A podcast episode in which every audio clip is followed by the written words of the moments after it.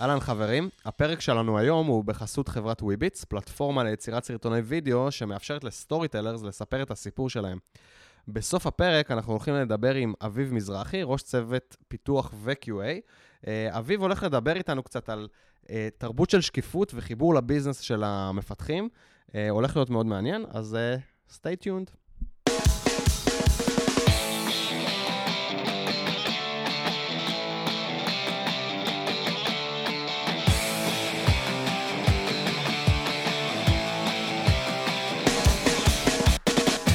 בוקר טוב, וברוכים הבאים בפרק מספר 70 של מפתחים חסרי תרבות. התאריך היום הוא ה-12 לפברואר 2019. מה עניינים? גל צלרמייר. מה קורה אבי עציוני? בוקר אור. בוקר אור. ומה נשמע רן ברזיק, אורחנו להיום? לא סתם אורחנו, סלב. סלב על. אושיית uh, טוויטר. אושיית הארץ. בוקר טוב ויום נפלא לכולם.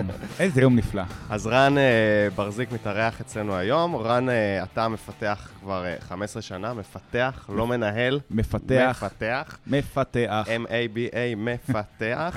כן. uh, בלוגר, כותב בהארץ. Uh, ועל מה הגעת לדבר איתנו היום? היום אני הולך לדבר על אחת התשוקות הכי גדולות שלי. לא, לא אבטחת מידע, אלא Continuous Integration, Continuous Deployment, או בלשון העם, העממית, CICD. CICD. ויותר מזה, אנחנו נדבר היום על איך ה-CICD משפיע על התרבות הארגונית. לגמרי, זה פרק שגם כן חיכיתי לו כבר uh, הרבה זמן, אני יודע שאני אומר את זה הרבה לאחרונה, אבל פשוט יש הרבה כן. פרקים שחיכיתי להם. Uh, אז מה, מה אמילי שלנו להיום? Uh, אמילי, אתה רוצה להזכיר את הראשי תיבות? אמילי, האמת שאני לא זוכר. אז מה יצא לי מזה? אז מה יצא לי מזה, כן. או באנגלית תחליף לוויפים, What's כן. in it for me. בדיוק. זה הוויפים החדש. אה, אז מה יצא לנו מזה? אז מה יצא לנו מזה? אני אגיד מה יצא? אני אגיד. אה, שקט נפשי. איכות קוד ואיכות מוצר יוצאת דופן, אוקיי? אה, יכולת תגובה מהירה מאוד לשינויים, ולא לפחד מכל טלפון שמגיע ביום שישי בערב, יום לפני יום כיפור.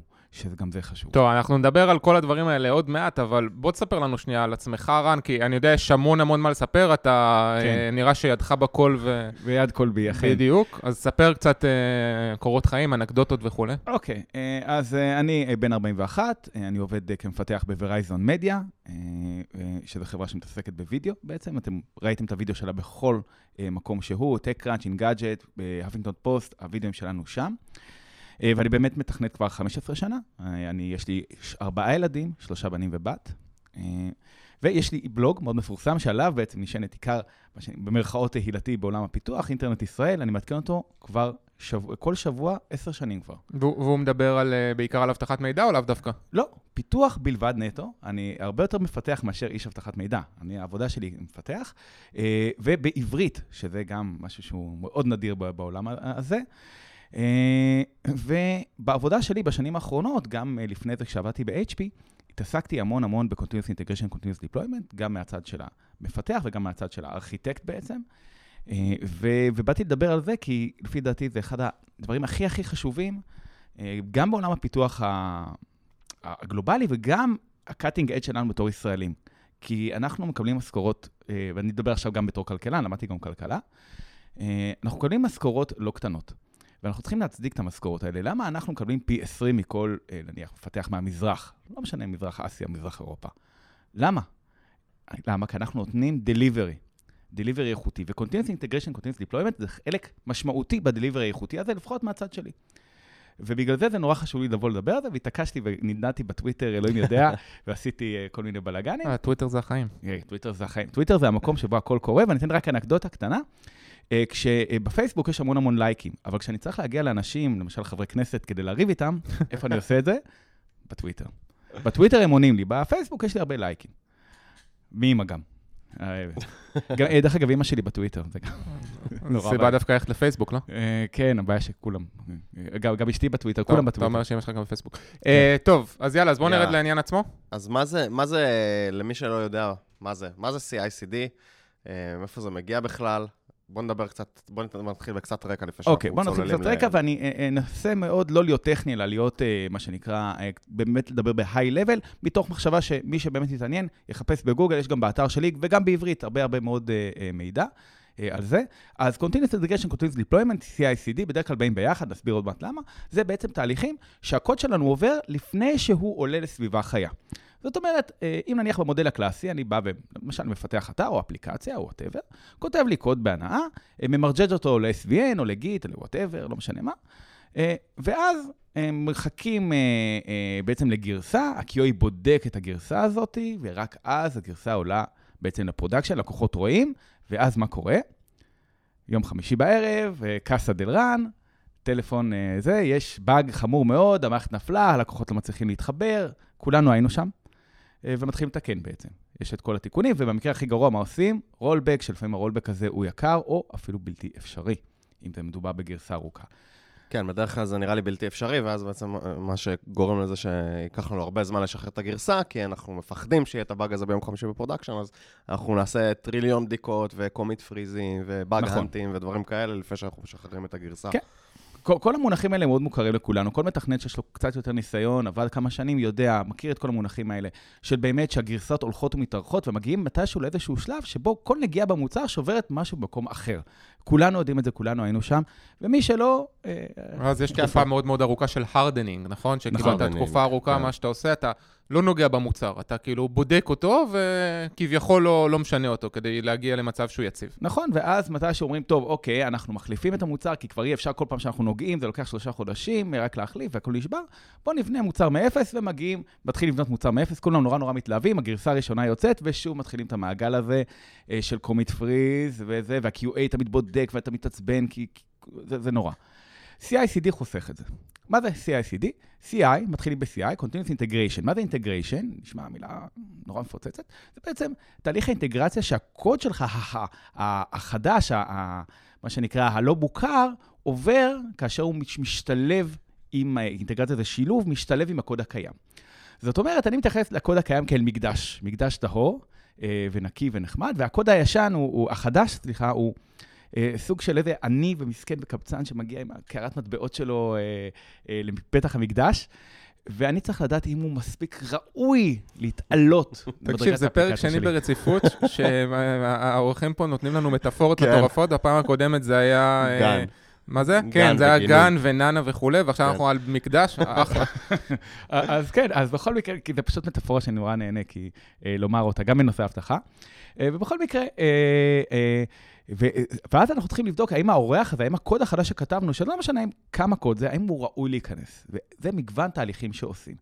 וזה יכול להיות תהליך הכי פשוט של סטטיק קוד אנליסיס, שמילה מפוצצת, בדיקת קוד סטטית, שזה בעצם לינט. לינט, למי שלא יודע, אה, זה מוח מהפופיק, דרך אגב, אמיתי לגמרי. אה, אז... אה, כאילו ידעתי את זה, אבל לא חשבתי שבגלל זה קוראים לזה ככה. לא? כן, אין ראשי תיבות, באמת בדקתי, כן. חפרתי, טוב, הלכתי, בדקתי בוויקיפדיה, האנגלית, וגלינט זה להוציא מוח מהפופיק, וזה בעצם לנקות את הקוד שלנו.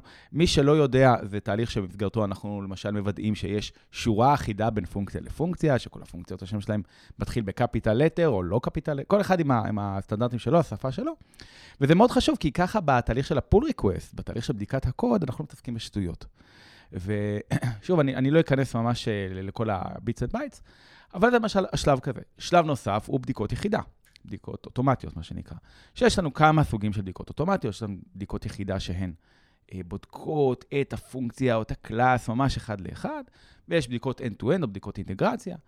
אה, יש בדיקות אבטחה, יש בדיקות ביצועים, יש אה, אה, באמת בדיקות של database-ים, ואם יש חיבורים טובים, ומה קורה כשזה, handling, יש באמת שלל אדיר של בדיקות, שאני לא אכנס אליהן.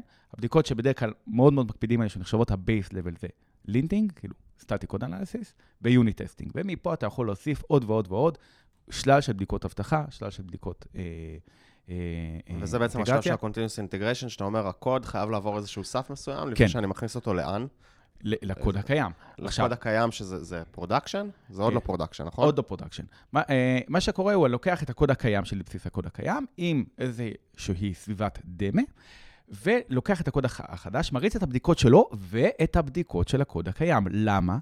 כי אני יודע שהקוד החדש עובד. כשאני כותב פיצ'ר, בדרך כלל אם אני מתכנת, שאני mm-hmm. יודע מה הוא עושה, אני יודע שהקוד החדש עובד, המסך הזה עובד, ה-pop-up הזה עובד. אבל מה אני לא יודע? מה הוא, לא, מה הוא שובר. Mm-hmm. כי תמיד המחלה היא של, במיוחד מוצרים קיימים, אני מוסיף משהו חדש, שובר משהו קיים. regression. מה? regression. regression, בגלל כן, זה, נכון. אבל זה קצת מפתיע אותי מה שאמרת קודם, ש... שה... שהבסיס um, ל-Continuous Integration זה, ה... זה ה-linting וה... וה-unit testing, כלומר, יכול להיות שזה הבסיס מבחינת ה... המיקום שלהם בפירמידה, אבל זה נשמע לי הדבר הכי פחות חשוב ל-Continuous Integration. לא, ואני, ואני אדגים. אה, בואו בוא נדבר נדמיין על מערכת שבנויה מקומפוננטות. זאת אומרת, יחידות תוכנה עצמאיות, בואו לא ניכנס ל-React או עניינים, אבל קומפוננטות. אה, ואני בשביל, אה, אה, יש לי למשל קומפוננטת modal, קומפוננטה שמקפיצה איזשהו pop-up. ואני הייתי צריך להוסיף איזשהו פרמטר ל-modal הזה, אוקיי? אז נכנסתי לקומפוננטה הקיימת, שיניתי שם משהו. ו, אה, ואז בעצם, ואם לא שיניתי את הבדיקות, הבדיקות האלה יישברו. ואם אני משנה את הבדיקות, אז אני צריך להתחיל לחשוב על מה שיניתי. כזה אני אומר, זה הבסיס. כמובן, זה לא הכל. כן. זה לא, זה לא... יש לנו מה שנקרא פירמידה, אבל הבסיס הוא unit testing. כדי לך, לך תדע, כי ברגע שאתה משנה את ההתחייבות החוזית של הקומפוננטה, שאנחנו מדברים על התחייבות חוזית, זה כמובן ה-API, ה-interface שלה, ברגע שאני שובר אותו, אז אני אדע על זה.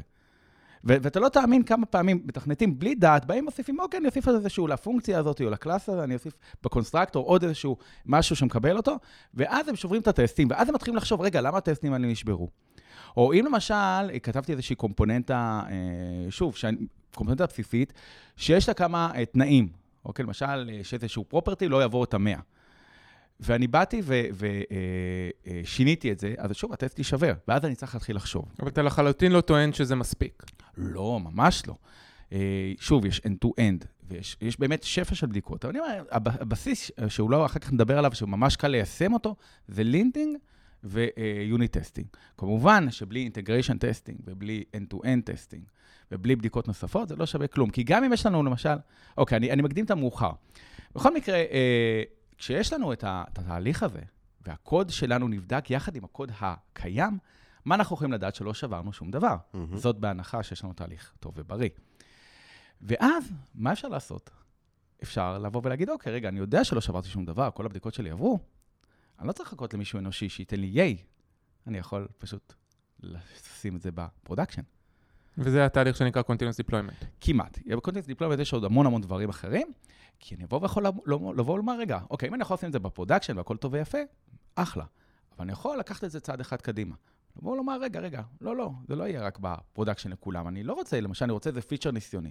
בוא ניתן את זה ללקוח ספציפי שביקש, שיתנסה, שיגיד אם זה מתאים לו. או ל-stakeholder, למשל ה-product manager בא ומבקש ממני פיצ'ר חדש. שה-modal יהיה צבעוני מנצנץ עם חד קרן, לצורך העניין. אני אבוא ואני אצור לו איזושהי גרסה. אה, אדחוף אותה, אבל אני אעשה שם איזשהו flag שרק למשתמש מהסוג מנהלי מוצר מעצבנים, וסליחה עם כל מנהלי המוצר, יהיה להם את הפיצ'ר הזה. ואז בעצם לא כל לקוחות ייחשפו לזה, אלא רק לקוחות מסוג מסוים, שזה מהמם.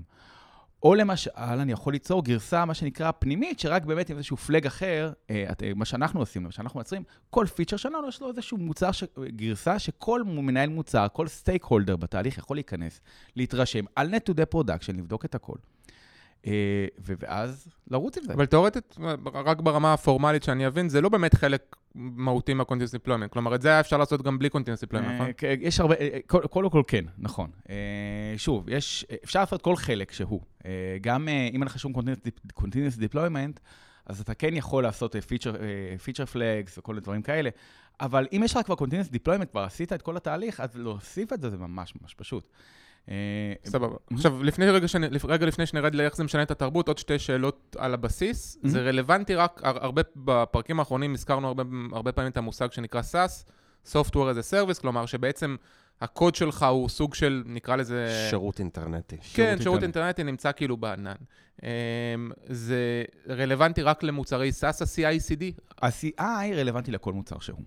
כי גם במוצרים שהם on-premise, לצורך העניין, או אפילו לא מוצרים אינטרנטיים, למשל Internet of Things, יש לנו רגרסיות. אוקיי, בדיוק עכשיו אה, אה, חבר צוות שלי התקין איזשהו סוויצ'ר, אה, יש את הדברים האלה, אני פשוט מבקש מהילדים להדליק את הדוד. אבל הוא התקין את זה לדוד ושרף את הדוד, אוקיי? אז זו רגרסיה מאוד מבאסת. בכל, במוצרים ב-on-premise יש לנו גם רגרסיות. וה-continuous integration, המטרה שלו זה למנוע, הראשית לפחות, העיקרית, זה, זה למנוע רג, רגרסיות. יש לה עוד כמה מטרות. כן, בווימוור כן. תכלס, לא יודע, אולי זה היה אחרי תקופתך, אבל עבדנו במוצר שהוא היה לחלוטין... אחרי תקופת, הוא מדבר על תקופתי.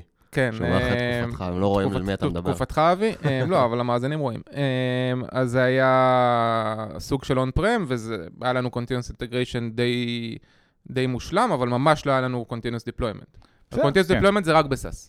כן, אין, אין טעם לעשות continuous, אי אפשר. אין דבר כאילו, כזה. אין, אין דבר, אלא אם כן, אתה יודע, כוח הטלפתיה. למה? דווקא הזכרת IoT, IoT זה מכשיר שמחובר לרשת, אתה לא יכול להוציא את ה-device עצמו, את החומרה, אתה לא יכול לעשות לו continuous deployment, מי שיצליח כן, אה, יהיה מיליארדר, אבל את התוכנה שיושבת על החומרה, אתה יכול לעשות. ספציפית, לפני כמה שנים ניסיתי להקים סטארט-אפ שזה בדיוק היה מה שעשינו. זאת אומרת, 아, אה, הצענו מערכת לניהול גרסאות למוצרי IoT. אז, אה, אז זה, כן, אז, 아... ש, כאילו, אני רציתי להביא את Continuous Deployment לעולם של IoT. אז בוא, רק בוא, בוא ניכנס כאן, ל, ל, ל, אם כבר אנחנו מדברים, ל, לפרופורציות. Uh, המוצר ש, שאני עובד, ב, uh, חלק מהפיתוח שלו, uh, הוא מוצר שמאות אלפי uh, משתמשים, משתמשים בו, ויש לו גם כמה uh, עשרות מתכנתים. Uh, וראש הצוות שלי, שהוא הארכיטקט הראשי שם, ערן שפירא, בעצם יצר מערכת כזאת שאנחנו מדלברים, כל מפתח מדלבר גם חמש פעמים ביום. Mm-hmm.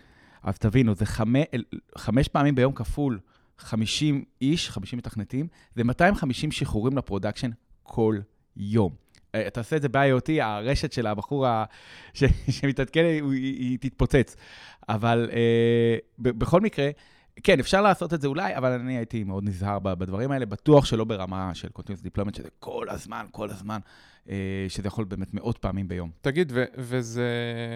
כל העולם הזה של CI/CD, כן, ואתה יודע, התהליך הזה, שהוא בדרך כלל גם, הוא, הוא, לא דיברנו על זה וגם לא ניכנס לזה עכשיו, כן, אבל הוא טומן בחובו המון המון כלים, וזה כאילו, ו monitoring, ו build machine, וכולי וכולי, זה משהו שהוא... מאוד מאוד נעשה, או בעולם הזה של DevOps, או שזה העולם של מפתחים, או שמבחינתך זה אותו עולם? מבחינתי זה אותו עולם. אוקיי? כשאני בא, למשל, ויש לי מוצרים שאני מפתח בעצמי, רק אני, מפתח בודד ויחיד ומסכן, שעוד הילדים מציקים לו וצוחקים עליו, אז אה, אה, אני עושה את זה למשל עם Travis וכאילו, ו GitHub, וזה הכל, לא, אבל אני עושה את זה, למרות שאני מתכנת, אני לא איש DevOps, אוקיי? אז אה, לפי דעתי מתכנתים כן אמורים לגעת בסביבות, אה, להכיר את הסביבות שלהם. כמובן שבהיקפים כאלה, כשיש, צריך, Jenkins וזה, אז לא כל אחד יכול לבוא לגעת ב Jenkins, כי זה, זה סיוט, צריך איש DevOps שילווה את זה, אבל אפשר לעשות את זה גם בלי אנשי DevOps. כמובן שאם יש לך בארגון איש DevOps טוב, זה רווח, אבל זה רווח בכל מקרה. סבבה, אז uh, רוצים קצת לדבר עכשיו על איך זה משנה את התרבות הארגונית? כן, אז כן, בוא נדבר... כן, למה זה בכלל נוגע אלינו לפודקאסט על אה, כן. תרבות פיתוח? אז uh, כמובן שכזה דבר משנה מאוד את התרבות הארגונית. כי עד עכשיו היה לנו מין כזה, אפילו לא משנה אם הבנו ב agile או ב waterfall, חלילה וחס. אה, סליחה שאני כאן... אה, היו פה כמה אורחים שיגידו לך שגם כשעבדת ב agile אתה בעצם עושה waterfall. כן, אתה עושה waterfall. אבל לא ניכנס לזה שוב. גם הם יהיו... וגם אתה עלול עכשיו, יכול להיות שפגעת עכשיו באיזה 300 אלף מתכנתים. טוב, אני גר בפתח תקווה, הם מוזמנים להגיע כדי להרביץ לשם. אף אחד לא יגיע לשם. אה, בכל מקרה. לא משנה איך אנחנו עובדים, באמת ב agile, waterfall, whatever. יש לנו את התרבות באמת של אני בא, יש לי ספרינטים, או לא משנה, יש איזשהו דדליין, אני בא, יש, רץ מהר לדדליין, שבוע לפני הדדליין יש לנו את ה crunch time, ואז ה-QA נכנסים לפעולה, וכולנו יושבים ומחכים ב commit freeze, אה, ונורא נורא בלחץ, כי כל מייל שמגיע מה-QA, אתה כולך משתולל. אני, אני הייתי שם, אז אני יודע, אתה כולך נכנס לחרדות. אה, היה לי אה, QA שכל פעם היה נוהג להטריל אותי, היה שולח לי הודעה, היי, ואז היה מקליד אה, שעות, ואני יושב כולי ומזיע ליד ה... זה לא אפילו היה Slack, זה היה סקייפ. יושב כולי מזיע, ואז מסתבר שהיה לו תוכנה קטנה. שם אפילו מקליד אה, כל איזה עשר שניות, רק בשביל להטריל אותי כזה, How are you, how is your day, או משהו כזה, מה מטריף אותי. אבל כולנו מכירים את זה, שיש לך פוביה, כולך רועד, וה-QA ממש bottleneck בתהליך, ויש עליהם המון המון לחץ על ה-QA, לא משנה אם זה QA אוטומטי או אפילו ידני. יש להם המון המון לחץ, הם ב bottleneck, ויש להם ישיבות uh, שעתיות עם ה... זה, וכל הארגון נכנס מאוד מאוד ללחץ לקראת ה product, לקראת שחרור הגרסה, ויש שחרור גרסה, ואז מתחילים הבאגים. וזה מכניס את כל הארגון ללחץ, הארגון הפיתוחי כמובן, גם לפעמים הארגון מעבר לפיתוחי. ופתאום אתה נכנס לעולם כזה שאין לך את הלחץ הזה. הבאגים שאתה מדבר עליהם, אבל uh, רק כדי uh, um, להבהיר, זה רק באגים של רגרסיה. כי באגים כן. של, ה, של הפיצ'ר עצמו החדש שפיתחת, זה בו, אתה נמצא באותו עולם בדיוק, כן? אתה עדיין פה צריך איזושהי דרך לבדוק אותה. אולי לא. זה QA, אולי אתה בדקת בעצמך, אבל זה לא משנה. אה, ככה, אה, קודם כל, תמיד אתה צריך לבדוק בעצמך הכל. אה, במיוחד פיצ'רים שפיתחת, כאילו, פיתחת הרגע. אבל העניין הוא שאם אתה כתבת end-to-end לפיצ'ר החדש שלך, אתה לא צריך לבדוק אותו שוב ושוב ושוב. תחשוב למשל, אוקיי, פיתחתי מודל שנפתח. עכשיו יצרתי לו end-to-end, שבא, בודע, לוחץ על כפתור, נפתח המודל. עכשיו בא מנהל מוצר, שוב המעצבן הזה, ואומר לי, תשמע, אני לא רוצה את זה בצבע הסגול, אני רוצה בצבע הירוק בבקבוק. אתה משנה את זה, אבל אתה לא צריך עכשיו לבוא, אחרי ששינית את זה ב-CSS, או לצורך העניין ב-JavaScript או ב-whatever, לא עכשיו לבוא, לפתוח את האתר, ללחוץ על הכפתור, לחכות שלוש שניות, בינתיים מישהו אחר צועק עליך, אתה לא שם לב. אין לך, אתה פשוט בא, עושה את זה, ואז התהליך קורה אוטומטית. אז זה גם, בדיקות שלך, זה, הבאגים שלך כביכול בפיצ'ר החדש, הם יורדות דרמטית. Mm-hmm. אוקיי, גם כתבת לעצמך unit. כן, זה סוג, בסדר, אפשר להסתכל על זה כסוג של regression, אבל בסדר. אה, אה, אוקיי. שוכנעתי. כן. כן, כן, כמובן שאם כתבת פיצ'ר חדש, לא כתבת, אה, לא כתבת שום בדיקות ולא עשית שום דבר, ובאת ודחפת את זה, אז אה, טוב, נו, אתה יודע, אף אחד לא יכול להגן על עצמך מאמיתי. זה כמו שאתה אה, לא, לא יכול להגן עליי מזה שאני אזרוק את עצמי קומה 50. אז אתה אומר שברמה התפיסתית בתוך הארגון פיתוח, מה שזה עושה זה בעצם שני דברים. אחד, זה מוריד bottlenecks, בייחוד של QA או של איזשהו כן, גוף לגמרי. אחר שזה, והדבר השני זה, זה נותן... אה, אה, בגלל שאתה מרגיש מאוד מאוד בטוח, אז אתה יכול להתקדם מהר, או אתה יכול להתקדם באופן מאוד דינמי, כן? אתה לא מפחד משינויים, כי בא ה product manager, מבקש שינוי, אתה אומר לו, סבבה, אני אעשה. אתה לא עכשיו אומר, לא, אני אחרי זה צריך לבדוק את זה, זה ייקח לי הרבה מאוד זמן, אני מפחד. אתה פשוט נכון, הולך ועושה את זה. נכון, ממש ככה. כש, כשאתה עובר לזה, דרך אגב, אה, זה ממש, השינוי התפיס, התפיסתי או התרבותי אצלך, הוא, הוא מדהים. כי אני הייתי רגיל לעבוד בגרסאות, ופתאום אני מגיע לעולם ש... אה, מבקשים ממני פיצ'ר, הפיצ'ר, אני מכין אותו מאוד מהר, אני יודע שהוא לא ישבור שום דבר, גם אם זה פיצ'ר מאוד מאוד רוחבי. ואז אומרים לי, טוב, תעשה deployment. ואני כזה, אבל אני, אני לא רוצה לעשות, רגע, איפה ה-QA? איפה... אמרו לי, מה, עשית end-to-end לזה? כן. המוצר לא נשבר? לא. אתה רוצה להיות מאוד מאוד בטוח, תבדוק את זה. המנהל מוצר, זה שביקש את זה, במקרה הזה זה היה איזה VP R&D נורא נורא חשוב. הוא בדק את זה כבר בפיצ'ר שלו, בנתוני production על הכל, הוא בדק את זה, הוא כבר יודע, אתה גם בדקת את זה. אז למה שלא תדחוף את זה. כשדיברנו על האמילי, כן, על הוויפים, הזכרת שזה נותן uh, שקט נפשי. נכון. אמרת שזה הכי חשוב. עכשיו, נכון. אני יכול להבין למה Continuous Integration uh, נותן שקט נפשי, כי שוב, כמו שאתה אומר, הדברים הם כל הזמן... uh, בדוקים ונבדקים בצורה אוטומטית, ואתה לא צריך לחשוב על זה, אתה לא... נכון. אז את זה אני לגמרי מסכים, אבל אני חושב שהחלק של ה-CD, כן, של ה-Continuous Deployment, הוא מוריד את השקט הנפשי, והוא מוריד את ה... Uh, אמ, והוא מכניס סטרס בצורה יחסית משמעותית לעומת הדרך הקודמת, לא? לא, תלוי. אה, כיוון שבגלל שאתה עכשיו עובד בסייקלים מאוד מאוד מהירים, ה deployment הוא לא משהו שאנחנו מחכים לו, מה שנקרא, כמו איזה הזריחה או השקיעה, אנחנו פשוט עושים אותו. עכשיו, נכון, בהתחלה, כשאתה מגיע באמת משלב של, אה, מעולם של לא Continuous Integration, Continuous Deployment, אז זה נורא מלחיץ. דיברתי על החברות הראשונות שלי בהתחלה. אחרי זה, אתה מתרגל, כי א', נורא נורא קל לעשות rollback, אה, כי אתה עובד בסייקלים מאוד מאוד קצרים.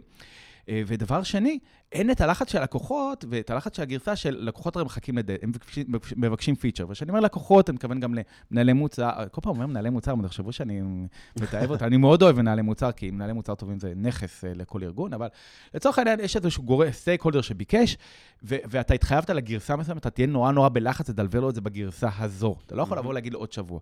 ופה נניח, אוקיי, לא הצלחתי, אה, אני חושב שגרסה, השינוי שלי מסוכן, הוא עלול להיות בעייתי.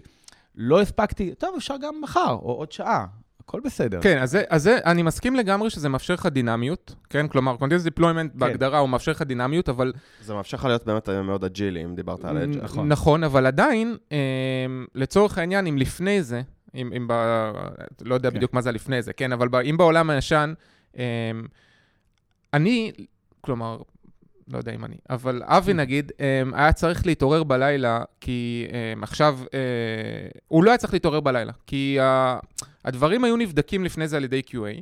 אמ, או היה את, את, את התהליך שאני אף פעם לא אהבתי אותו, אבל הוא היה קיים של ההרדנינג הזה, כן? שהקשחה כן. מאוד מאוד ארוכה של המוצר, ואתה יודע כאילו שעכשיו המוצר הוא בסדר. זה ימים של אושר, מה... מה זה? ימים של אושר. ימים של אושר.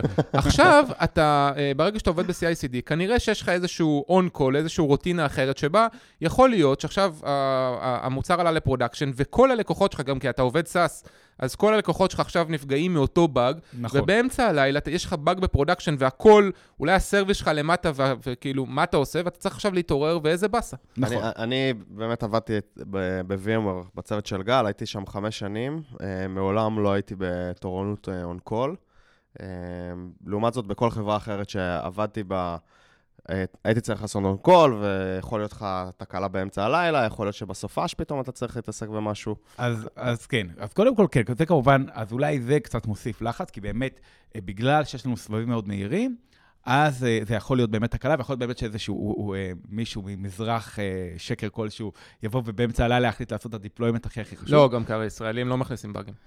לא, לא באמצע הלילה. לא באמצע הלילה. לא, אבל תקלה יכולה לקרות, תקלה, אגב, האמת, כאילו, זה נקודה, תקלה יכולה לקרות גם באמצע הלילה, אבל הסיבה שזה לא קרה ב-VMware זה לא בגלל ה-Continuous Deployment, זה בגלל שהמוצרים שלנו הם מוצרי on-prem, נכון. אה, זה, זה. אם היה לנו מוצר SaaS שלא עובד ב-Continuous Deployment, גם היו לנו תקלות כן, באמצע הלילה. כשדיברתי באמצע הלילה, לא דיברתי כמובן על האיכות המזהרת של המפתחים כן, הישראלים כן. מול כל השאר. יכול להיגמר לך דיסק ב database. נכון. כאילו, זה קורה, וזה אוקיי. יכול להעיר אותך באמצע הלילה, אתה תתחיל לקבל התראות שאחד לא, גם יכול להיות לא שאתה יודע, שאתה כתבת את הקוד באמצע היום, אבל הלקוחות שלך נמצאים בטיימזון אחר, והם נכנסו באמצע הלילה, יש לך סטרס. זה נכון. אה, אז קודם כל, כן, זה, זה מוסיף איזשהו אה, אלמנט מסוים של, יכול להיות אה, בעייתיות מסוימת, אבל דרך אגב, ודיברנו על no commit source day, אז באמת אתה אומר, אוקיי, deployment, למשל, יום חמישי, ערב לפני יום כיפור, לא עושים. Mm-hmm. כי, כי גם ב-Continuous Deployment? גם ב-Continuous Deployment יש זה שוב, וכל החברה מבינה את זה, שלמשל, יש ימים מסוימים שלא עושים דיפלוימנטים. Mm-hmm. למשל, בתקופות שהן רגישות מבחינה עסקית, למשל בתקופות החגים האמריקאיות, שאצלנו, למשל, בחברה ש- שאני עובד בה, זה אה, תקופות שהן מאוד חשובות, כי שם נעשה המון המון כסף, אז לא נוגעים, לא עושים, לא, לא בדיוק בוער עכשיו להכניס את המודלים הכי בוערים. הרבה פעמים זה בדיוק ההפך, זו התקופה הכי טובה לעשות גרסאות. אה, אה כולם כן. בחופש, אף אחד לא משתמש. כן, לא, לא, אז אצלנו זה בדיוק תלוי במוצר. תלוי במוצר, תלוי בזה, אבל כן, לפעמים בחופשים זה, אתה כן ממשיך לפתח, דרך אגב, אבל פשוט אתה לא מכניס את זה כן. אה, ל production, מכניס ל production אחר כך, או ביום חמישי בערב, וואלה, לא הזמן הכי הכי טוב לעשות שינויים כאלה. אה, ושוב, בגלל שאין לך המון המון לחץ, שעכשיו, תשמע, כשיש לך גרסה למשל, והדדליין הולך ומתקרב, והגרסאות נניח הן פעם בחודש, אם אתה לא מכניס את זה עכשיו, אתה צריך לחכות חודש. Mm-hmm. ויש לך stake uh, holder שיושב עליך על זה, כי זה לא, זה נורא נורא חשוב, כי זה חשוב לה, uh, uh, לתהליך, חשוב לכסף, חשוב לחברה, והוא יושב עליך, והרבה פעמים אתה תכניס מוצר, משהו שהוא לא, לא סגור על זה עד הסוף, במיוחד בדקה ה-90, כי אתה יודע שזה או עכשיו או עוד חודש או עוד חודשיים. ויש לחץ אדיר לדחוף כמה שיותר features, ופה ב continuous זה, אוקיי. אז אני לא אעשה את זה היום, אני אעשה את זה מחר, מחרתיים. אבל ככה גם קורה, קורה תופעה שבימי uh, חמישי אתה אומר לעצמך, אני עכשיו לא אעשה... Uh, אני עכשיו לא אעשה קומיט כדי שלא ייגרר לי, ועכשיו אולי אתה גם אומר לעצמך, אני לא אעשה גם ביום רביעי כדי לא להגיע ליום חמישי וכו'. לא, לא, לא. אה, ככה, קודם כל בשביל זה צריך, שוב, ניהול טוב, ובאמת, יש לי, היה לי אה, מזל אה, להיות עם כמה מנהלים טובים, גם לירן טל, גם רן שפירא, לירן טל היה ב-HP איתי. ורן שפירא עכשיו. אז היה לי באמת מזל להיכנס למנהלים טובים, שמצד אחד, הם לא ייקחו סיכונים מיותרים, יגידו לך, טוב, לא, יום חמישי, יום לפני יום כיפור, אה, צריך להכניס מודל חדש, נכניס אותו, יאללה. למה אני, יש לי מבטא כזה שאני מדבר על, אה, לא יודע, אה, אבל, ומצד שני, לא, אוקיי, יום שני היום, עוד ארבעה ימים יום חמישי, אז אנחנו לא עושים את זה. שוב, לפני, האחריות שלך כמתכנת, וזה גם בא ומלמד אותך בעצם לעבוד טוב, היא לבוא ולשקול את הסיכונים מול הסיכויים. אם זה פיצ'ר שהוא מאוד מורכב, משתדלים שלא, משתדלים לעבוד בסייקלים קצרים, אבל כל אחד יודע שזה פיצ'ר שיכול להיות בעייתי.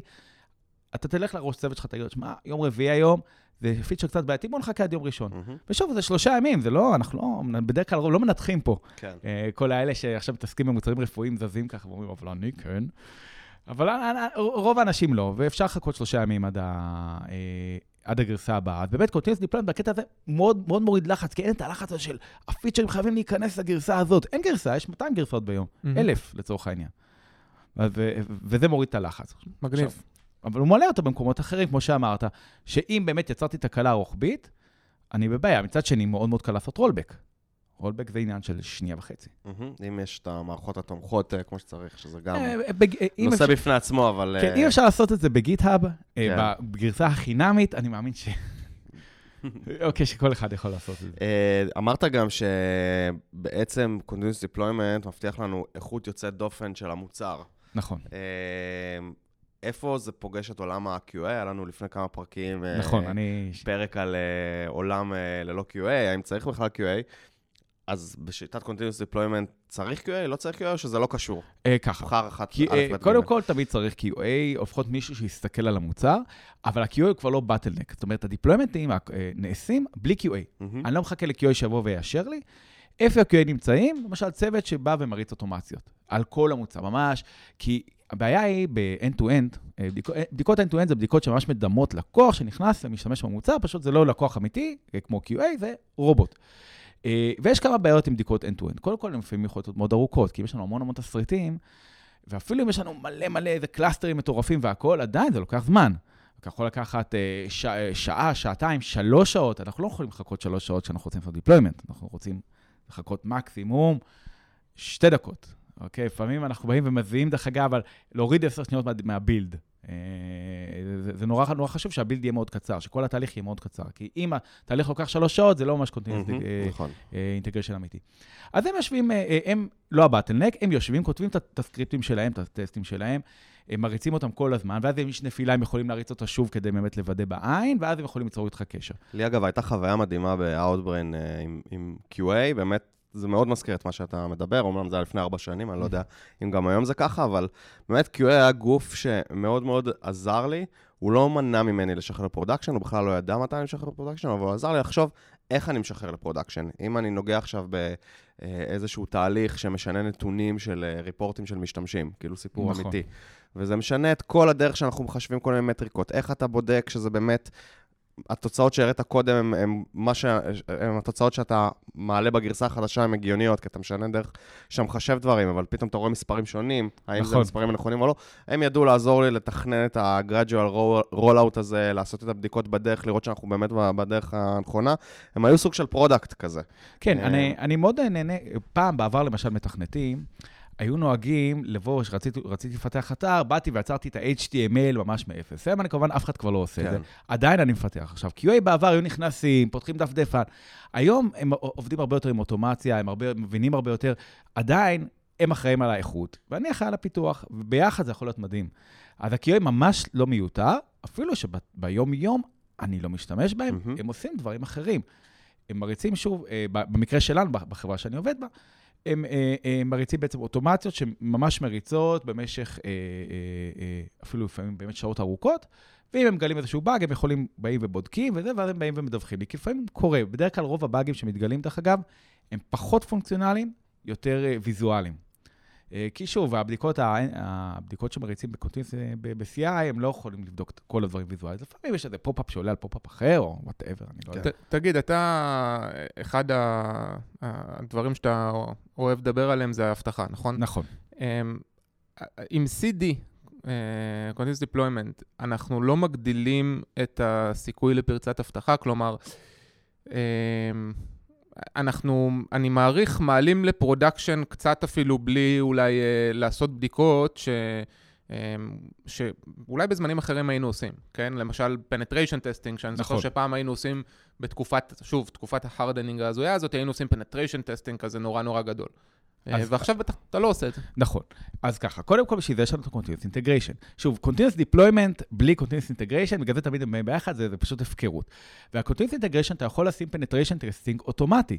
אז נכון, זה לא טוב כמו Penetration Testing אה, אה, אמיתי, אנושי. אה, אבל אתה, אתה שם כל מיני דברים. למשל, יש לי ב-static code analysis, אם כבר מדברים, אז קודם כל יש static code analysis ספציפיים לאבטחה. יש אפילו מוצרים שהם מפתחים אותם פה בארץ, צ'קמאקס, whatever, הם יושבים אצלי בבניין, או הם יבואו אחר כך להרביץ לי. אבל לא משנה. אה, אבל יש, יש באמת מוצרים שמשתמשים בהם כשעושים static code analysis, אפילו מוצרים החינמים, למשל... אה, אוקיי, בואו נדבר על שפה שכולם נורא אוהבים, שנקראת PHP. ידעתם למשל שב-static code analysis של PHP, ויש כזה דבר, יש ממש בדיקה אם אתה משתמש, עושה query ידני. אה, ולא משתמש ב-PDO או ב-interface layer. למה זה טוב? כדי למנוע SQL injection. אה, ויש שם בדיקה כזאת, אז אם אתה מריץ את זה, אפילו אם אתה מפתח בודד שפונה איזשהו אתר וורדפרס ואתה עושה את זה בתהליך Continuous Integration שלך, אז כבר אתה יודע, זה, זה הרבה יותר טוב מכל בדיקה ידנית שאתה תעשה. אז כן, במובן מסוים זה מעלה סיכונים של אבטחה, במובן מסוים הוא מוריד אם יש לך תהליך Continuous Integration חזק. Mm-hmm. ופה זה השיקול של הניהול סיכונים שלך. האמת, השתכנעתי לגמרי איך אה, CI/CD משפיע על התרבות הארגונית, ולמעשה ממש, אה, אה, אני חושב, הופך אותה לגמרי. אז סביר להניח שבטח חצי מהמאות אלפים כבר באיזשהו מובן עושים את זה, וחצי שלא. בואו ניתן להם כמה טיפים לאיך להתחיל ומה לעשות. אוקיי, okay, הדבר הראשון שאנחנו צריכים זה תהליך בילד. שקורה בכל פעם שאנחנו דוחפים אה, קוד חדש. התהליך build הזה מאוד מאוד קל לתפירה, לא משנה אם משתמשים בגיטאב או ביט בקט או whatever, לא משנה מה, אפשר לתפור את התהליך הזה. זאת אומרת, זה איזשהו מחשב, זה יכול להיות שירות כמו טראביס, יכול להיות ממש מחשב כמו ג'נקינס, וזה מאוד מאוד קל אה, לאימפלמנטציה גם ברמת המפתח הבודד, וגם זול מאוד מאוד מאוד, כי זה יכול להיות בחינם, יכול להיות ממש כמה דולרים בודדים אה, בחודש. וברגע שיש לך תהליך של build, אוקיי, שאת, אה, אז אתה יכול להתחיל. ואז השלב הראשון הוא סטטי קוד אנליסיס, זאת אומרת לינט. לבוא ולהריץ לינט על כל קוד חדש שנכנס. עכשיו, בדרך כלל יש בעיה של איך אני מתחיל להכניס את זה לקוד לגאסי. אז בדרך כלל הדרך הכי טובה היא לא להתחיל עכשיו לעצור את כל הפיתוח עד שמכניסים את זה, זה לא עובד, זה לא, לא יקרה לעולם. על כל קוד חדש אני בא ומריץ לו סטטי קוד אנליסיס. כל שינוי. עשיתי שינוי בקובץ קיים, עושה לו סטטי קוד אנליסיס, הוא חייב לעבור. אה, ושוב, גם קל מאוד לעשות את זה, זה דברים שנעשו לפני, אז אני סומך על המאזינים הנבונים שיחפשו בגוגל איך, איך בעצם מוסיפים static code analysis, זה code base קיים בתהליך build. וברגע שיש לך את זה, אפשר לעבור לשכבה הבאה, שזה unit testing. לא, לא נעצור את כל הפיתוח של המוצר, שנכתוב unit testing ברמה טובה, אבל כל קוד חדש שנכנס, או כל פעם שאני משנה קוד קיים, אני חייב להוסיף לו unit testing. או כל פעם שאתה מוצא באג, זה משהו שאמרנו הרבה פעמים, אתה מוצא באג, נכון. תכתוב לו טסט שלא יקרה עוד כן. פעם, לפחות הבאג הזה. נכון, דרך אגב, זה גם uh, משהו שמאוד חשוב, שלא דיברתי עליו בכלל, שב-continuous integration, continuous deployment, ברגע שאתה מוצא באג, אתה עושה post mortem על הבאג. כן, לא, לא, לא דיברנו על זה, אבל אני מסכים איתך, זאת אומרת, חלק מה...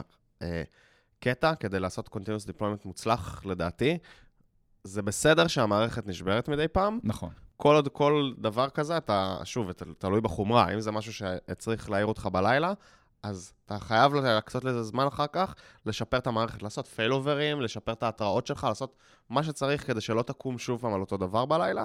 Uh, כמובן שאם זה באגים יותר קטנים, אז uh, על הדרך להוסיף להם unit test זה, זה אחלה, וככה אתה מבגר את המערכת שלך וגורם לה להיות מאוד יציבה, וככה זה גם מוריד את אלמנט הפחד. אני חושב שמשהו שמאוד משמעותי ב-Continuous Deployment, למי שלא מכיר, זה, זה הפחד. הפחד, כן. הפחד שמלשחרר ל-production, דיברנו על פחד בפרק ארבע, וכדי להוריד את, את הפחד, אתה צריך להבין מה מפחיד אותך, ואיזה כלים אתה יכול לספק כדי להוריד את הפחד הזה. נכון. זה לדעתי.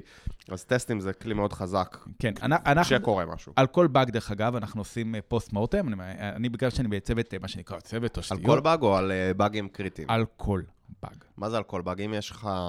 אה, לא יודע, אה, אתה דיברת הרבה על front יש לך איזה modal שעולה קצת על modal אחר. אוקיי, טוב, לא, רגע. ככה, הרבה פעמים אתה בא ואומר, אה, יש באגים של אה, מה שנקרא תצוגה, שאין מה לעשות, הרבה פעמים continuous integration לא יכול לתפוס אותם, אוקיי? כן. אז זה באמת לא עושים post mortem, אבל באגים של פונקציונליים, בדרך כלל, כאילו, עושים... אה, אבל זה over משוגע על כל באג, אם זה לא באג ששווה לקום בשבילו בלילה. שים לב, כשאתה עובד עם continuous integration, continuous deployment נכון, אין לך באגים. אה. אין לך באגים. או לפחות יש לך מעט מאוד באגים. יש לך באגים, אתה פשוט יודע לתפוס אותם מהר, אתה יודע כן. לעשות uh, מערכת יציבה שמתמודדת. עם באגים. זאת אומרת, זה לא נכון. אומר, הרבה פעמים ב-Continuous Deployment אתה יודע לעשות failover, או אתה יודע uh, לעשות מנגנון uh, עוקף באג.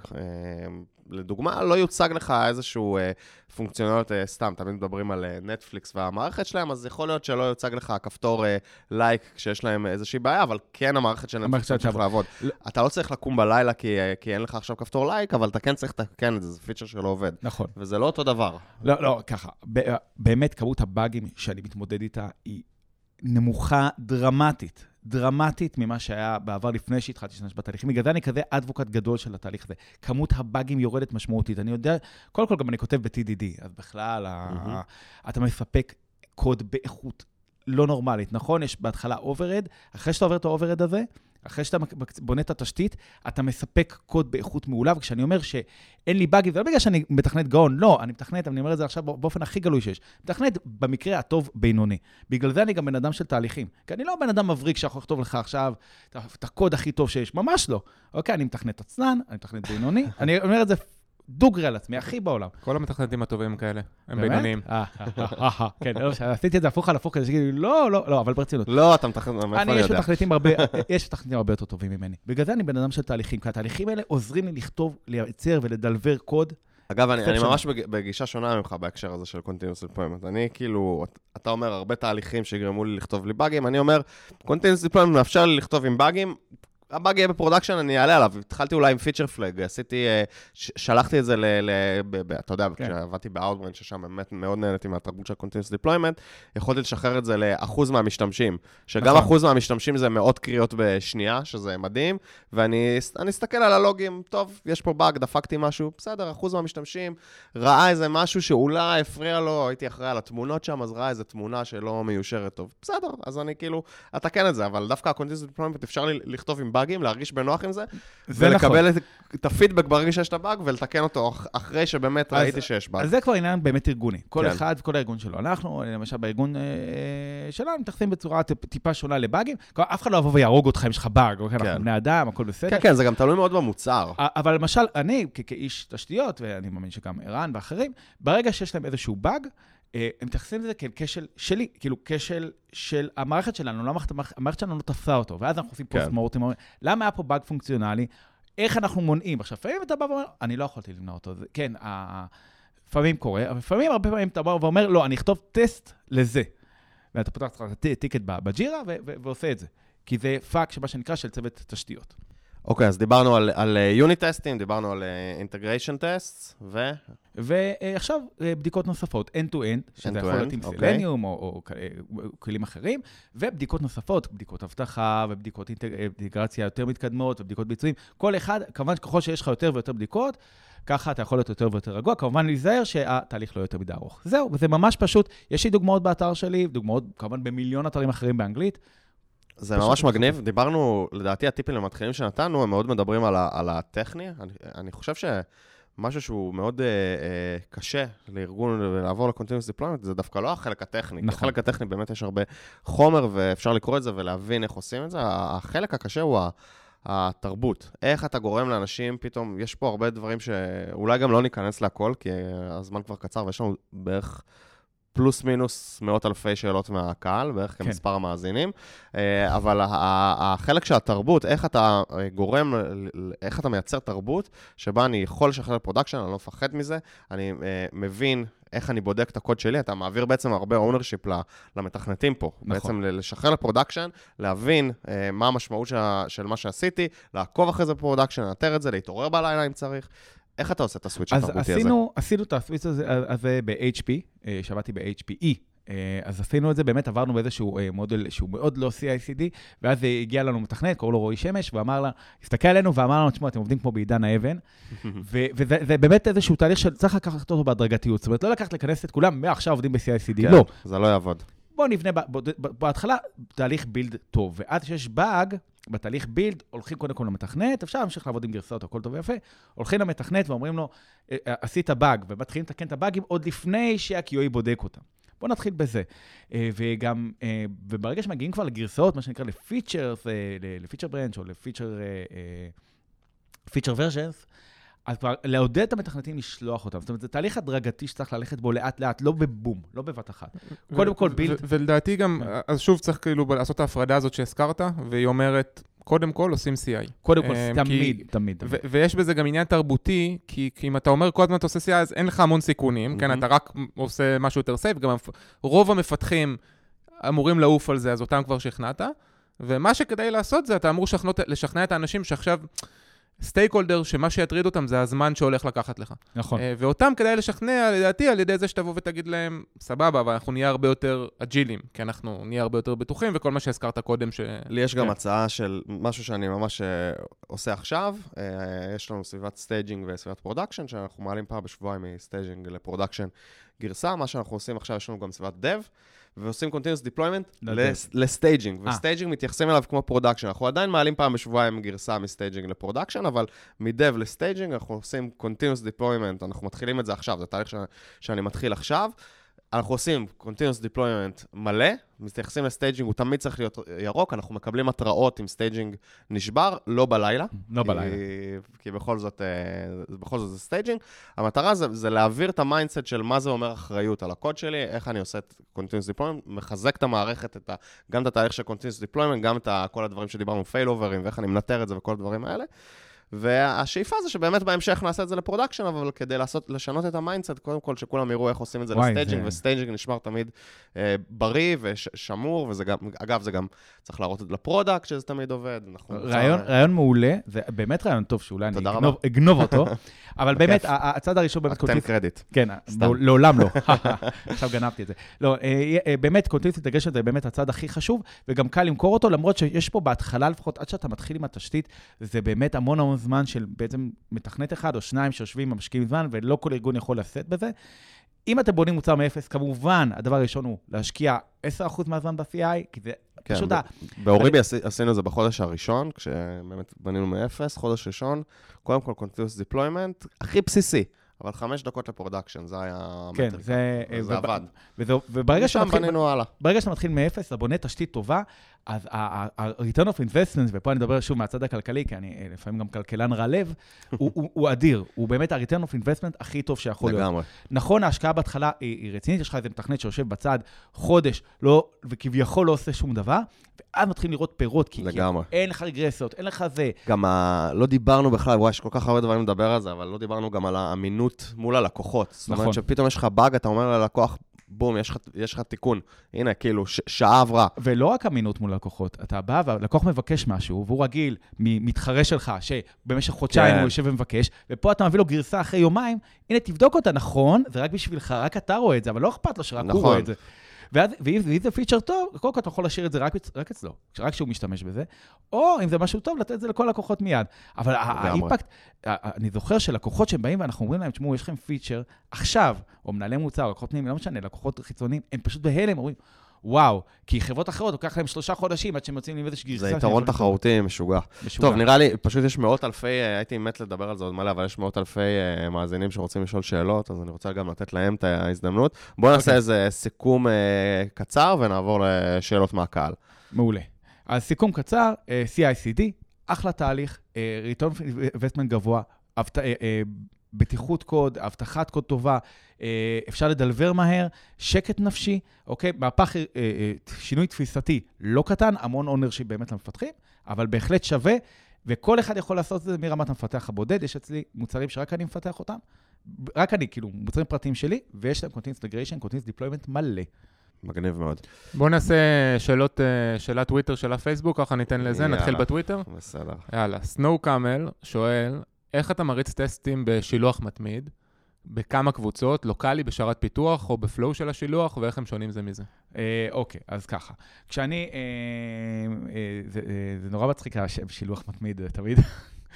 כן, לא, לא הכרתי את השם הזה, שילוח מתמיד, זה ה-Continuous Deployment בעברית, זה האמילי של... אז ככה, קודם כל, אה, אה, איך שאנחנו, אה, במודל הקיים היום, כשאני עובד איתו, איך שאני כותב קוד, יוצר את ה branch ב Git, כבר נבנית לי גרסה, ורצים כל הטסטים על כל, כל ה unit testing וכל ה-end-to-end והכל, מקבל דיווח ישר ל Slack שלי. כאשר אני מוכן ל merge אותה, אני מבקש, עושה בקשה ל merge, הוא מריץ את כל הבדיקות שוב, הלאה, כמובן עם הקוד המאוחד והכל, עובר, ברגע שאני עושה merge זה, זה, זה נדחף, אוקיי? אז איפה זה רץ מבחינה טכנית, באיזה שרתים? ה Jenkins דואג לזה, וואלה, אני לא יודע בדיוק איזה שרת.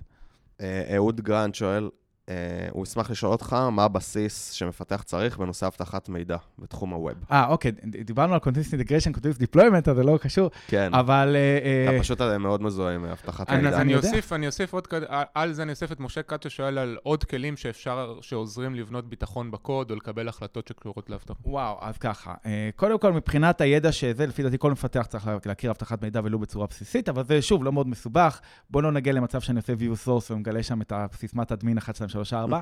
ו- ומפה נתקדם הלאה.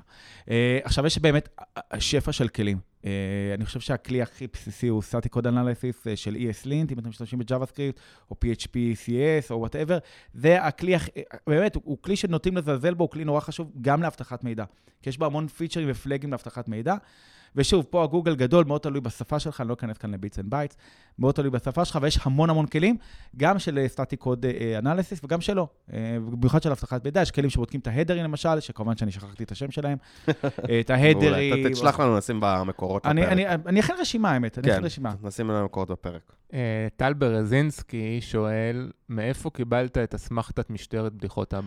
אוי, כן, אה, בטוויטר, שזה כמובן המקום שבו הכל קורה, כפי שאנחנו יודעים, אני, יש לי עוד תפקיד של קומיטי מבלבלים פה בין CD לדברים כן. אחרים שקשורים אליך. כן, הבעיה היא ששוב, אני בן אדם שיש לו ידו בכל ויד כל בו, יש לי אימפקט אה, שונה. אז בכל מקרה, בטוויטר אני הקומישיונר של בדיחות האבא, כל פעם שמישהו מספר בדיחות אבא, באים ומבקשים ממני רישיון, ואני מבצע מעצרים, וזה נורא מצחיק. תן איזה בדיחת אבא רק שנראה שאתה... וואו, לא, אתה לא יכול לעשות לי את זה, זה ממש אה, אה, נורא אבא והיום. כן, סליחה.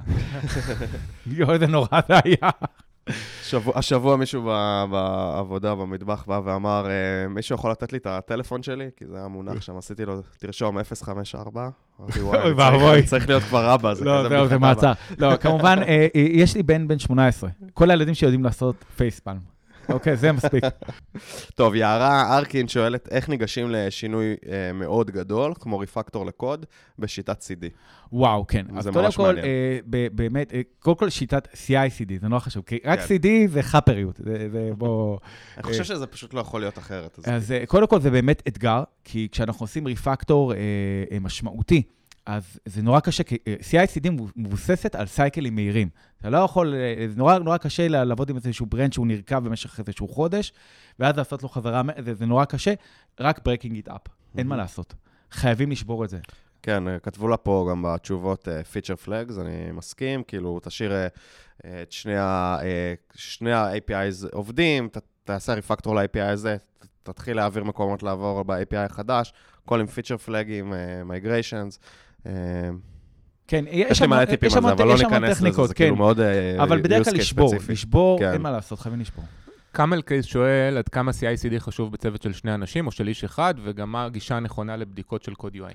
טוב, אז אני בכל מקרה, אני גם כשאני מפתח לעצמי מוצר, מאפס, אפילו מוצרי בדיחה, כמו מוצרים שלועגים לחברות אלה ואחרות, לפעמים אני עושה את זה, אה, לא, לא אכנס כאן לשמות.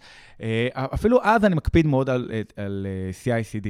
אה, וזה חשוב גם בצוות של אדם אחד, גם כפרילנסר, ה-return of investment הוא משמעותי. גם בחברת פרויקטים, שמוציאה פרויקטים בקצב מטורף, אם היא תבנה תשתית CI אה, ואפילו CD לפרויקט, לפרויקט תבנית שלה, היא תראה מזה רק ישועות. אז כן, גם בצוות של אחד. כי גם במוצר שאדם אחד מפתח, אפילו משרה מאוד מאוד חלקית, יש רגרסיות.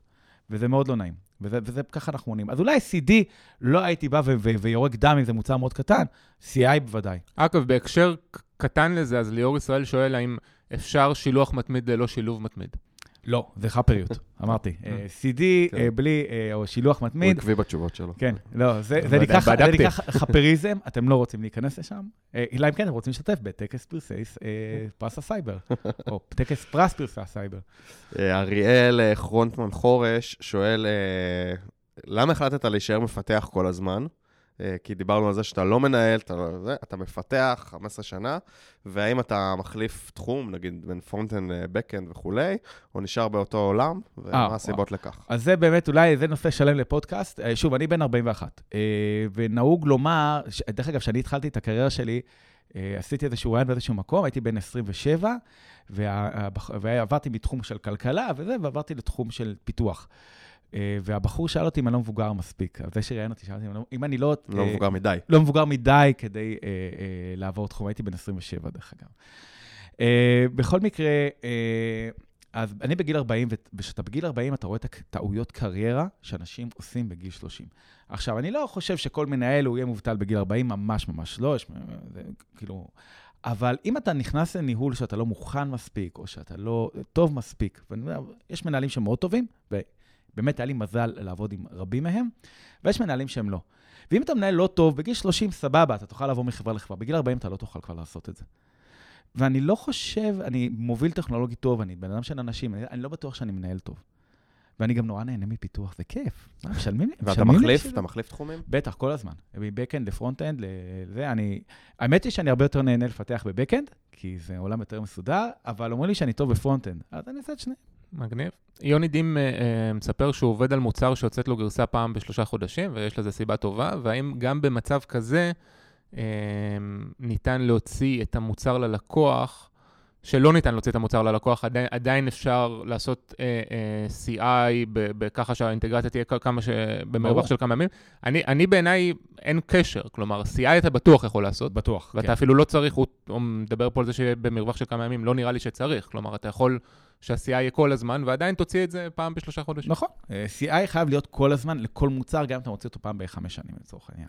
יש מוצרים שמוציאים אותם פעם בחמש שנים. תמיד העולם, העולם הווב הזה הוא... נראה לי שהיום כבר לא. לא, דרך... רק מוצרי חומרה אולי. לא, יש לי, יש לי כמה חברים שהם עובדים ב-DB2 וכל מיני דברים כאלה של בנקים, והם הוציאו מוצרים לפני 15 שנה שעדיין לא, גם אני חושב שיש לך, אה, יש לך עדיין מוצרי און-פרם, אה, לצורך העניין סייבר, שהם מוצאים... אתה לא מוצא אותם פעם בחמש שנים. לא פעם בחמש, אבל פעם בשנה. פעם בשנה, כן. לחברות enterprise מאוד גדולות, הן אפילו לא רוצות ולא מסוגלות להתמודד כן, פחות. כן, נכון, יש בזה משהו. בכל מקרה, CI זה טוב, גם למוצרים, כל המוצרים. אה, שוב, זה פשוט מונע באגים. תעזבו דקה את ה-CD, ה-CI זה לב התהליך, האמת. אביעד רוזמן שאל כמה שאלות, אני אבחר שתיים מתוכן. אה, מה הפרוטוקול אה, למרג'ים אה, ל master, feature branch, קומיטים, מי כותב את ה... טוב, לא, עוד שעה, כן, זה כבר עניין תרבותי ארגוני, זו שאלה שקשה לענות כן, עליה. עבדתי בכמה פיצ'רים, אני מעדיף את ה Git Flow המלא. אבל שוב, כל אחד אני מעדיף ישר ל master, אתה שואל אותי. לא, דרך אגב, אנחנו עובדים עכשיו ישר ל master. כן. אוקיי, אבל שוב, כל אחד עם העדפה שלו. ואתה בעד או נגד code review? שואל גם את זה. מאוד בעד. אני מאוד, ככה, code review, אה, אה, ודרך אגב, code review שכל אחד עושה code review. גם אני. junior ל senior, אני נורא לא אוהב את המילה הזאת. לפני או אחרי master slash production? מה, מה? לפני או אחרי master slash production? ברור שלפני. כן? כן. זה לא ברור, זה תהליך חוסם, אנחנו עושים פה טסט דיפלן. כן, תהליך חוסם אה, וחשוב, כי ככה גם, אה, הרבה פעמים אני גם לומד מאנשים שהניסיון שלהם יותר מבחינת שנים פחות ממני, הרבה פעמים... אבל כל מה שדיברנו על לשחרר ל production וזה, בסוף אנחנו עושים תהליך חוסם. עכשיו, אה, אבי, עוד בערך חמש שניות אבי הולך להגיד פרק שלוש, בבקשה. שתיים. לא, אחת, פרק שלוש, מכסחי המיתוסים. אה, נכון. אני ממליץ לך. סתם. ברור שיש יתרונות לכאן או לכאן, אבל... לא, יש uh, ככה, אז כן, זה תהליך חוסם, אבל מצד שני, אם אתה במשרד ב-2 בלילה ואין אף אחד מסביבך, וואלה, אולי מישהו צריך שיחסום אותך. uh, uh, אבל נכון, זה חוסם, אבל זה מאוד מאוד חשוב. לא בגלל שאני חושב שיתפסו באגים, ממש לא, אלא כדי לגרום לאנשים אחרים להכיר את הקוד שלך, לראות אותו. וגם באופן אישי, אני נורא אוהב לעשות קוד ריוויו, דווקא עם, עם ג'וניורים, כי ג'וניור יש להם תפיסה רעננה. לא, בסדר, תעשה את זה פשוט אחרי שכבר הכנסת את הקוד, זה לא משנה. אבל בסדר, זה כבר חפרתי על הנושא הזה הרבה בפודקאסט. אה, כן, זה עניין תפיסתי. אה, אה, אני מאמין שצריך קודם לפני. לפני, כי זה מכריח אותך לעשות את זה, וזה חשוב וזה נחמד. זיו שואל מה הבר שלך לקוד קוורג'. ככה, קודם כל יש סטטיסטיקות מאוד מסודרות בעניין הזה. אז אני לא צריך, שממש עם return investment, אני אמצא לכם את הגרפים ואולי נשים אותם. אבל באופן עקרוני, אה, מעל, אומרים שכל אחוז מעל 85 אחוז הוא אה, מיותר, אה, מבחינת return of investment. הרבה פחות לדעתי.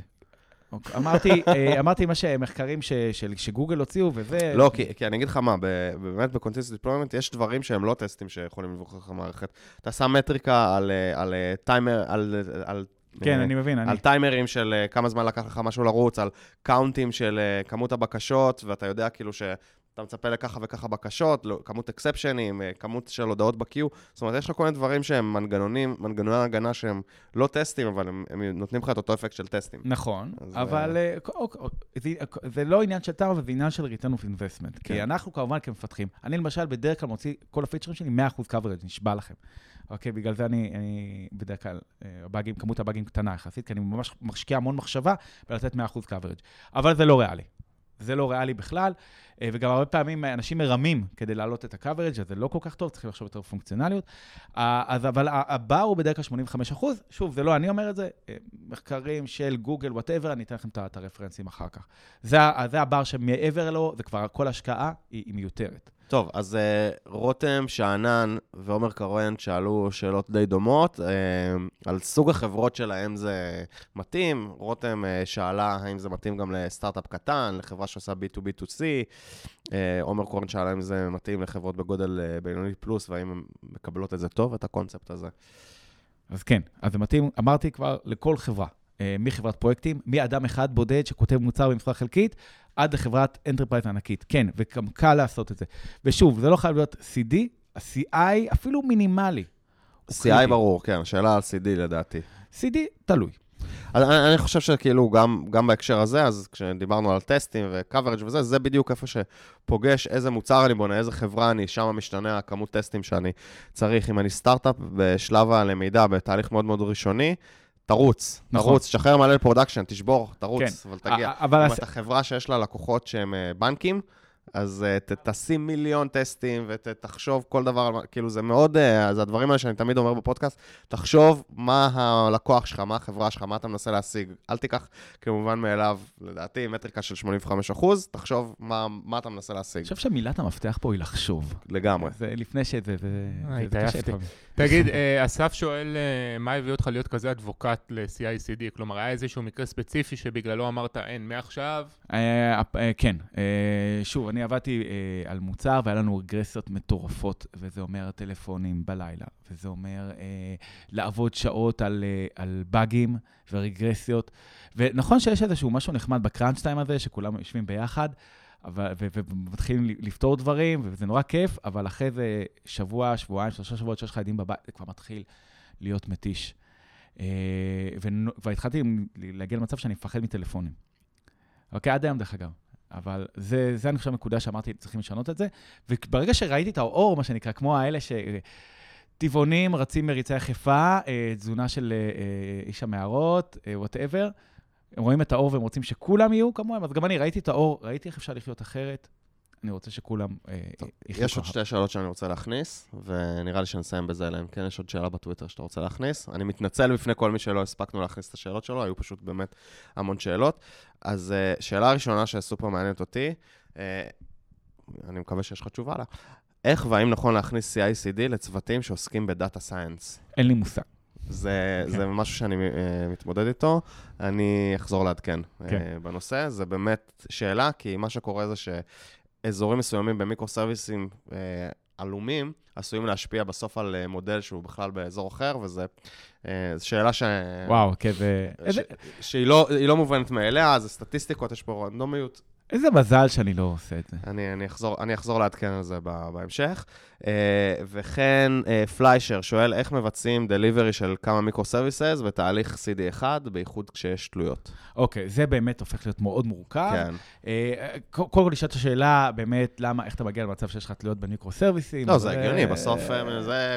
נותנים שירותים. אז אין מה לעשות, צריך פשוט לכתוב בדיקות יותר, יותר מתוחכמות. כן, שוב, זה תלוי זה גם מתחבר לשאלה, לדעתי, שדיברנו קודם של יערה, על איך עושים refactoring גדול, אז גם פה, גרסאות ל-API, API'ים, feature flags, אנחנו עובדים גרסאות. את החלק הזה. כן, API versioning. אה, כן, יש את semver, אה, אנחנו עובדים איתו. דרך אגב, לנו יש גם הרבה מיקרו סרוויסים ו micro frontend, אה, ופשוט יש גרסאות. מעולה. זה הכי פשוט. טוב, הגענו לסוף. רגע לפני שאנחנו מסיימים, אתה חייב להסביר לי למה באת לפה עם שמלה היום? כן, אני נוטה, בדרך כלל בטוויטר, ששוב, שם הכל קורה והכל זמין, הרבה פעמים אני, כשאני הולך, צריך להגיד איזשהו אירוע רשמי כלשהו, אני שם סקר. ומזמין את הציבור לענות עליו. ולמשל, היה איזה אירוע חברה, ולמשל, המצביעים בטוויטר החליטו שאני צריך לבוא עם חליפה רשמית עם שלושה חלקים, והגעתי שם וזה היה אה, שוס אה, לא נורמלי, הייתי עוף מאוד מוזר, ובטקס אה, פרס פרסי הסייבר, אה, המצביעים בחרו שאני אבוא עם שמלה. אה, ואכן הגעתי עם חצאית, אה, שאני הולך איתה כמה פעמים, דרך אגב, כי זו חצאית סקוטית, אז אה, שיש הופעה של אייסטורם, כי אני גם מטאליסט בנוסף לכל. אבל אמרת שמלה, מה חצאית? נו, בסדר, אותו, אני, אני גבר, זה אותו דבר בשבילי. נכון. אז בכל מקרה, כל הילדים, בגלל זה הילדים שלי נורא מפחדים ממני. כי כל פעם אני אומר להם, אם אתם לא זה, אני אבוא לבית ספר שלכם ארורים. והם יודעים שאני מסוגל לעשות את הדברים האלה. רן, היה אחד הפרקים הכי מעניינים, לגמרי. אמ, רגע, בדיחת אבא לסיום? לא, אתם לא יכולים לעשות לי את זה, אני לא, לא התחממתי על הבוקר. תחשוב על זה, תחזור כן. אלינו. אה, תודה רבה שהגעת, היה ממש מעניין. אה, כרגיל, אתם מוזמנים אה, להצטרף לקבוצה שלנו בפייסבוק, שם אנחנו מעלים פוסט, שאלות לפני שאורח מגיע, שבאמת היום זה היה אחד הפוסטים עם הכי הרבה שאלות ever, וגם בטוויטר. ששם הכל קורה? שם הכל קורה, גם שם אה, אנחנו, ספציפית גל, מעלה פוסט אה, שאלות. אה, וזהו, וכמו שהבטחנו לכם בתחילת הפרק, ראיון עם אביב מזרחי מחברת וויביץ, שידבר איתנו קצת על איך מחברים מפתחים לביזנס ולתרבות של שקיפות. אז הבטחנו לכם רעיון מיוחד עם חברת וויביץ, ואנחנו שמחים לארח את אביב מזרחי. אביב, מה העניינים? מצוין, מה שלומכם? אז אתה ראש צוות פיתוח וראש צוות QA פה בחברה, נכון? נכון. ספר לנו טיפה על וויביט, אה, מה אתם עושים. אמ, אז בעצם אה, כאן בוויביט פיצחנו פלטפורמה שמאפשרת ללקוחות אה, ליצור תוכן וידאו יחסית בקלות ובמהירות. אמ, אנחנו פונים בעצם ל publishers ו marketers, ובעצם תחת מטריה של storytellers, כל מי שרוצה בעצם לספר סיפור באמצעות וידאו. אה, ובעצם אנחנו מפתחים פה פלטפורמה שעוזרת להם להביע את המסרים שלהם. וכמה זמן אתה בחברה? אמ, קרוב לארבע שנים כבר. ברעיון הקודם שדיברנו עם גיל חדייר, ה-VP R&D של וויביטס, הוא סיפר לנו על שכבת הנהלה שבעצם צמחה מלמטה. אמ, אתה יכול לספר לנו קצת איך אתה גדלת פה? אמ, אז אני בעצם uh, התחלתי מה-QA, התקדמתי בעצם uh, לנהל את ה-QA, והיום אני במקביל מנהל גם צוות פיתוח. אמ, הצוות שלנו הוא בעצם הצוות שיותר uh, מדלבר את המוצרים ל production, אז העשייה היומיומית היא באמת ניהול ה release ים, ולראות שמשימות אה, מתכנסות בזמן, planning, אה, ולראות בעצם שהצוות יודע לעמוד ב estimation שלו, ולהביא את הדברים ללקוחות אה, בזמן כמה שיותר מהיר ובאיכות כמה שיותר גבוהה. ושמעתי שיש לכם גם אה, תרבות מאוד חזקה של אה, חיבור של המפתחים ל business. לגמרי. ותרבות של שקיפות גם. ספר לי על זה קצת. זה משהו שמתחיל ממש מלמעלה, מהמנכ"ל ומחלחל עד למטה. אמ, זה בעצם תרבות שמגובה במעשים. זאת אומרת, ששקיפות, אז השקיפות היא עד הסוף. וכל המידע ה business י של החברה הוא literally out there.